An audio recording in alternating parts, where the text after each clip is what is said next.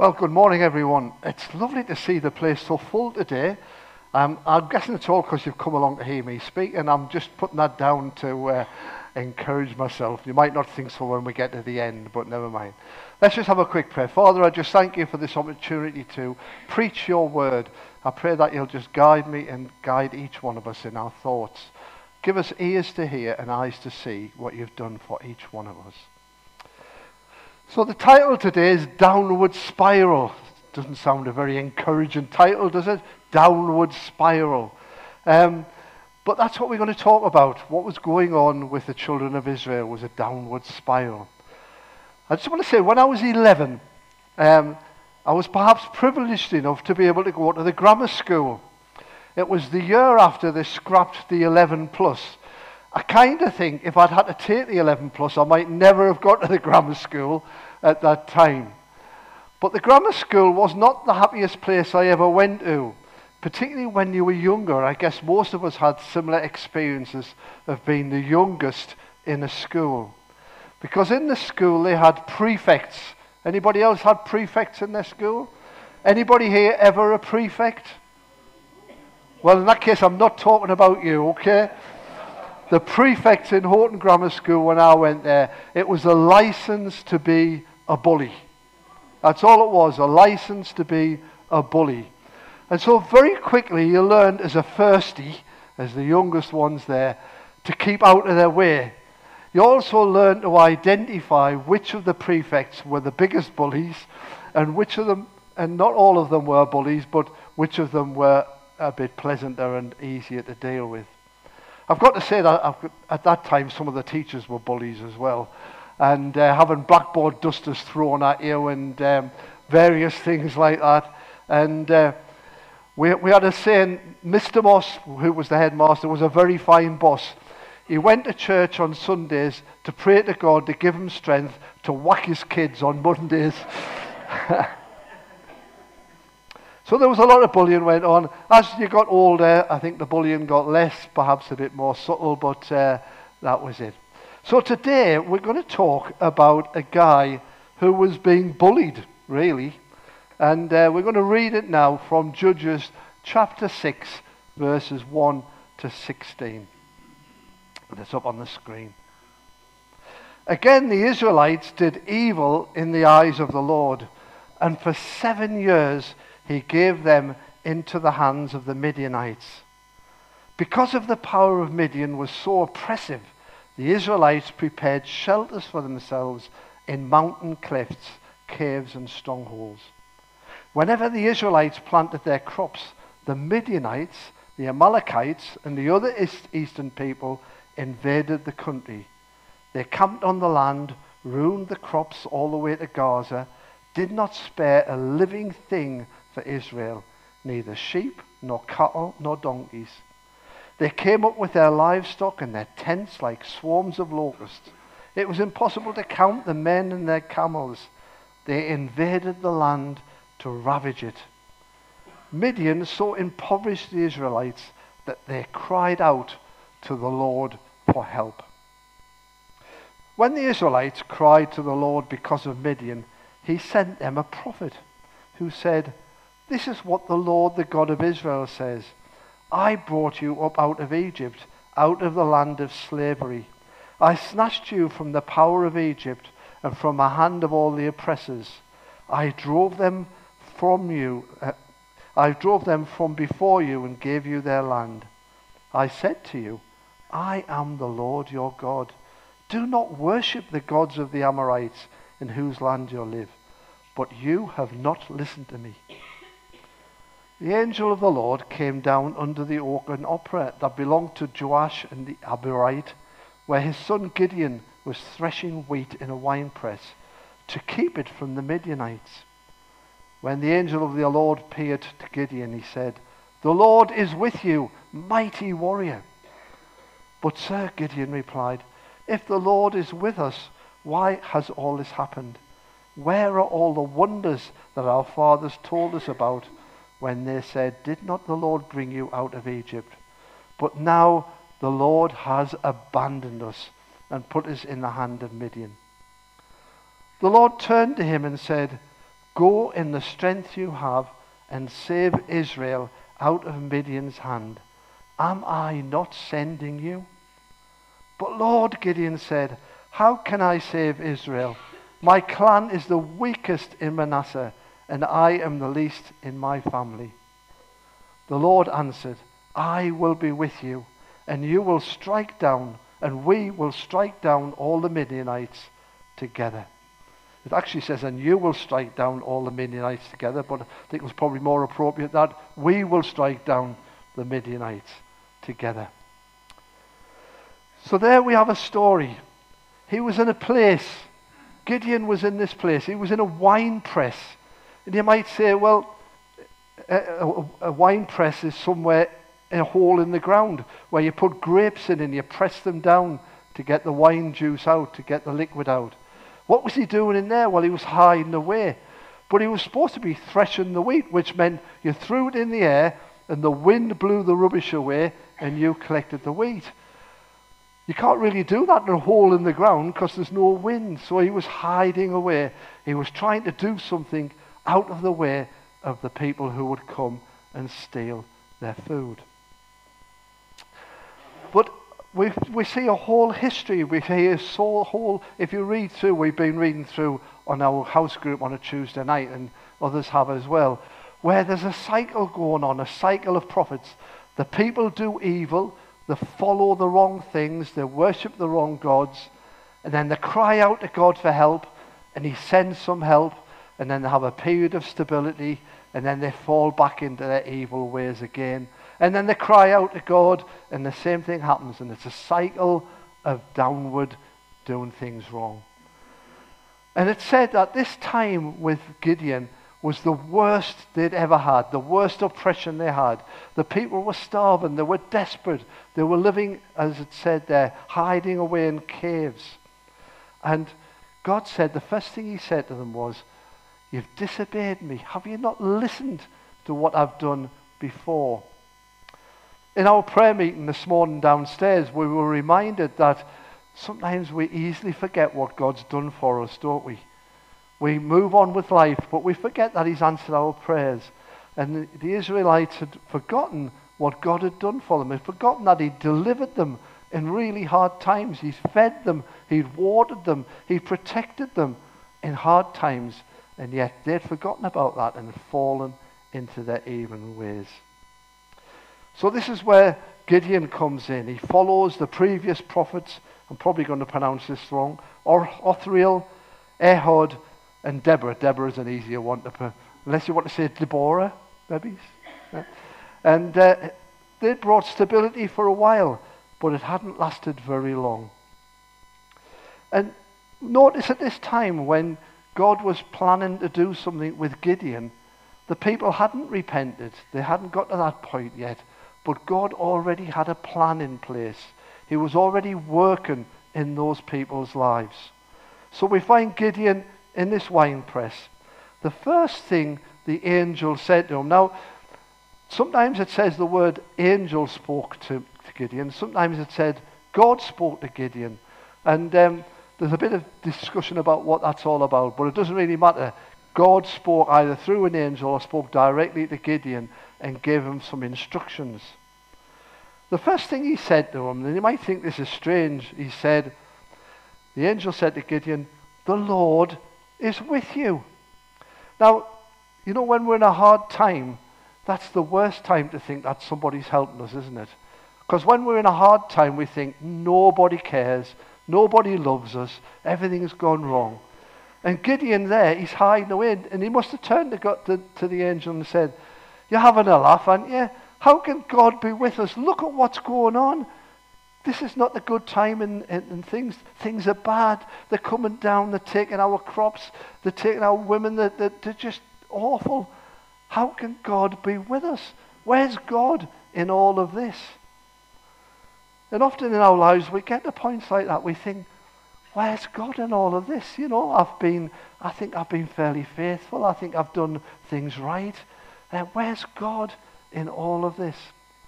We can look at the world and look around us, and we're in a pretty desperate place, aren't we? We don't know. I mean, they even talk about World War III. on the news at times, could spread at any time.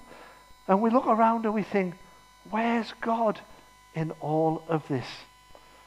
You need to be a bit of theologian to work out. we we started a bit of discussion uh, about this in our house group about, well, what's God doing at the moment in Israel? And it's a big subject and it's a hard one to work out, isn't it? But where's God in all of that? And we, John and I and Susan, had the privilege of going listening to listen to the Bishop of Durham. He's retiring after 10 years. And uh, we went to hear him in, in Auckland Castle in his own private chapel, which will be his for a little while till he's officially retired. And, and, and one of the questions that we asked him was, what do people ask you? What's the most asked question that you get? And he said, people say the most asked question is, why is there all this suffering in the world? And he had an answer, and if you want to hear that answer, go onto YouTube and listen to that interview because he had a really good answer. Uh, uh, so you, you have a listen. But that's the biggest question he ever got. Not about the Anglican Church's declining, that was a question he got asked as well. What things have you done well? What do you feel your legacy's been? The biggest question he got asked was, why is there suffering in the world? And I guess as Christians, we might get asked that as well. And that's often the biggest obstacle to people coming to faith. Why does God allow suffering in the world? The second statement that the angel made was surprising as well. He said to Gideon, Gideon, mighty warrior. Now he's this guy, I don't know exactly how old he was. He's cowering away in this wine press. He's hiding away from the enemy. And God says to him, Mighty warrior mighty warrior. If I said to each one of you today, you're a mighty warrior, what would your reaction be? Heather, are you a mighty warrior? In the Lord's strength. That's part two of the sermon. yeah, mighty warrior. Each one of us, God says, is a mighty warrior. Can you believe that? It's easy to look at Curtis and see that he's a mighty warrior. He's on a good day. Yeah, the Lord's with you. That's true. Great. Uh, here he is hiding away. How could he be? And he, not only that, he says, Do you know the tribe I'm from isn't even one of the strongest tribes? I'm from the weakest tribe. I'm from the weakest denomination. I'm from the weakest church. I'm from the weakest family. How can I be a mighty warrior? But he didn't hear the end of the sentence because the angel finished his sentence by saying, But, there's always a but, isn't there? I will be with you. You're a mighty warrior, but I will be with you. In other words, you're a mighty warrior because I am with you. You might not be a mighty warrior on your own, but when I'm with you, you're a mighty warrior. Philippians 4, verse 13 says, I can do all things through Christ the Lord who strengthens me. Do you believe that? Yeah? Do we do it? Sometimes, or most of the time, we believe it. Well done. And on Romans 8, verse 31, it said, If God is for us, who can be against us? If God is for us, who can be against us? Then it goes on to say, Nothing can separate us from the love of God. So, what's, God's, what's Gideon's reaction to all of this? First of all, he realizes the remarkable privilege he's been given to talk directly to God. And not many people get that direct privilege in the Old Testament. They always talk, God seemed to always talk through Moses or Joshua uh, or an angel. And he realized that he was talking to God through the angel, talking to God. And he acknowledges the sin of the people. He realizes that the people have sinned and that the reason they are where they are is because of their own wrongdoing. He recognizes that they've sinned. And he sets out to change his ways and to ch- change the ways of the people. So he goes out and he tears down the idols. He, he goes into towns and he tears down the idols, but the people there start getting aggressive with him. They say, What are you doing? and he tears down the idols, and then they realize that he's speaking from God. And the next thing he does is he listens to the plan that God has got for him. Now, you might read on there, and if you've already read it, you say, well, he quite didn't accept it straight away, did he? And we're a bit like that. We don't always accept straight away what God's saying to us. And Gideon did something that I'm not sure is scripturally right, because it says, Thou shalt not test the Lord thy God. But he laid down a fleece, and we still use that expression. Or, I'm waiting for God to do something, but I'm going to lay down a fleece to see whether the answer's right. What he did is he said, I'm laying down a fleece on this floor. If when I lift the fleece up, the floor's wet, then I'll know God's speaking to me. Right? And then he laid the fleece down, and when he lifted it up, the floor was wet. But then he said, Well, I'm not really sure that's right. so he said, I'll do it again. But this time, when I lay the fleece down, I'll lift it up, and the floor will be dry, but the fleece will be wet. And then he did that, and, and it was right. And, uh, and you think, well, it wasn't very bright, was he? Very, te- you know, he's an angel talking to him, and he still didn't believe what God's doing him. But you know, we're like that so much, aren't we? God tells us to do something, and we go, well, you know, I'll just wait and see whether somebody confirms that. You know, I'll wait till that word comes, or I'll do this, or I'll do that. If we just obeyed God in the first place, we'd be so much easier, wouldn't it? Uh, sometimes it's not a bad thing if God asks us to do something to share it with somebody, just to check it out, you know. They might say you're totally mad and you might still go ahead with it. That's fine. But it's always good to check out what you're doing. Uh, but I'm not suggesting we always lay fleeces down. Uh, apart from that, we haven't got any fleeces to lay down, and it's not a good thing in these days to use fleeces, is it? Sorry, that was a total tangent. Uh, he acknowledges the sin of his own people. He realizes he's in the presence of God. He acknowledges his sin and the sin of the people. And he sets out to change his ways. He listens to God's plan. And we're not in a place to look at Gideon's story. Sorry, we're not planning to look at the whole of Gideon's story because when you read it, there's a lot more. In fact, there's more about Gideon as a judge than there is of any other, even Deborah. Uh, there's more than more of uh, uh, Gideon in the Bible. But one, one of the exciting things was he was called to go to battle, to, to battle against the Midianites, and he raised an army. And he raised an army of 32,000 people. Now, when you start reading, the numbers are immense, aren't they?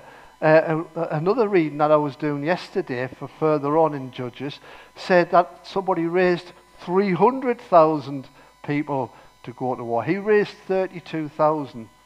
But God said, no, that's too many. Too many people. And so God reduced the number. He told him to reduce it to 22,000, which is still a mighty army, isn't it? I think that's more than the British serving army at the moment. And then he said, no, that's too many. You've got to have 9,700.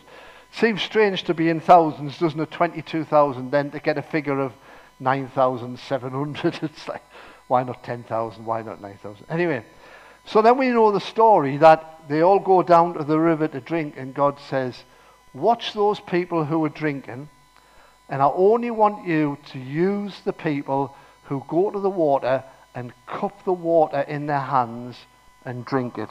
I don't want you to count the people who kneel down and put their mouths in the water to drink it. And so he did that, and marvelously, there was only 300 people out of all those who drank the water by using hands. And that's the people God wanted him to use. And that's who he took to battle against thousands and thousands of Midianites. But if you want to read the whole story of how they won, I'll just tell you that the spoiler is they won the battle and, um, and they were victorious. But what's lovely about Gideon's nature and his character is when somebody was praising him and said, Gideon, you've done really well, he said, No, I haven't done well. He said, It was God who did well because, because God was with me. It was God who won the battle. It wasn't me. I was just obedient. I trusted God and I obeyed him. Now, the same principles apply to us. It's only when we, excuse me, that we realize that we are sinners and have lost our way and stopped forever uh, and, and stopped. It's only when we realize we're sinners and stop sinning that God can move through us. When we recognize the depths of God's love, God loves us so much that he gave his only son. We have no other means of knowing how we would be if we hadn't got Jesus who leads us and fall forward. But the first step is to recognize excuse me, recognize the sin in our lives and do something about it. The people needed to realize that they were sinners, that they were following false idols. What things are we following? Are we following after money? Are we following after um, uh, addictions? Are we doing things that we shouldn't be doing? We need to recognize that and move forward, and then God can move in us. We can be like we can be like Gideon when God says we are mighty warriors. Philippians that we read says, I can do all things through Christ the Lord who strengthens me. And you know, I was just thinking about this and I thought, do you know, the biggest bully in our lives today is the devil. The devil bullies us. We, we, go in, we, do, we do things we shouldn't be doing, and afterwards we feel quite remorseful about it because the devil encourages us. The devil would pull us down. The devil would destroy us. The devil would destroy us and take away our food in the same way as the Midianites would take away the food of the Israelites. He's a bully. He bullies us. We have to recognize that. I love that word that says uh, in Hebrews that sin that so easily entwines us. It's so easy to sin, isn't it? So easy. So we have to be on our guard. Paul, as he spoke last week, Paul Badhams uh, spoke and he said, We have to hide his word in our hearts that we might not sin against him. God's word will be a rebuff to sin. The devil's words get us into sin. But Jesus even had to say to the devil, Get thee behind me, Satan, because he was interfering in things. And we need to use God's word and say, when we're tempted, get thee behind me, Satan. It's really great today. We've got three people sitting here, three angels sitting in this row here, who are going to be baptized later on. They're at that point in their lives where they feel they want to make that statement of faith. And we're really glad as a church and we're rejoicing that, that that's what they want to do. And that service is going to take place straight after this service finishes. Uh, so you're all invited to come downstairs. Don't immediately dash for tea and coffee. Sit yourselves down and uh, we'll have the baptism service and then we'll have tea and coffee then. But we're so pleased because these three people might not realize it yet, but they're going to be mighty warriors for Jesus. Yeah. Well done, Karen. mighty warriors. And uh, we can all be mighty warriors in, if we follow him. And then also Paul said, two are better than one. And that's why we meet together in fellowship to encourage one another. We're not a mighty army on our own. We're, to, we're a mighty army when God puts us with people and encourages us to be together. God's presence is real. Would you agree with that? Yep. He gives us strength every day. The battle can be intense. Some days the battle is intense, isn't it? Some days it's a battle just to get motivated. Some days it's a battle just to speak the words of Jesus. Some days it's a battle to read our Bibles. Some days it's a battle to come to church. Uh, the battle can be intense. Some days, especially, the enemy seems really strong and we feel really weary we can find ourselves wrestling again with thoughts of doubt.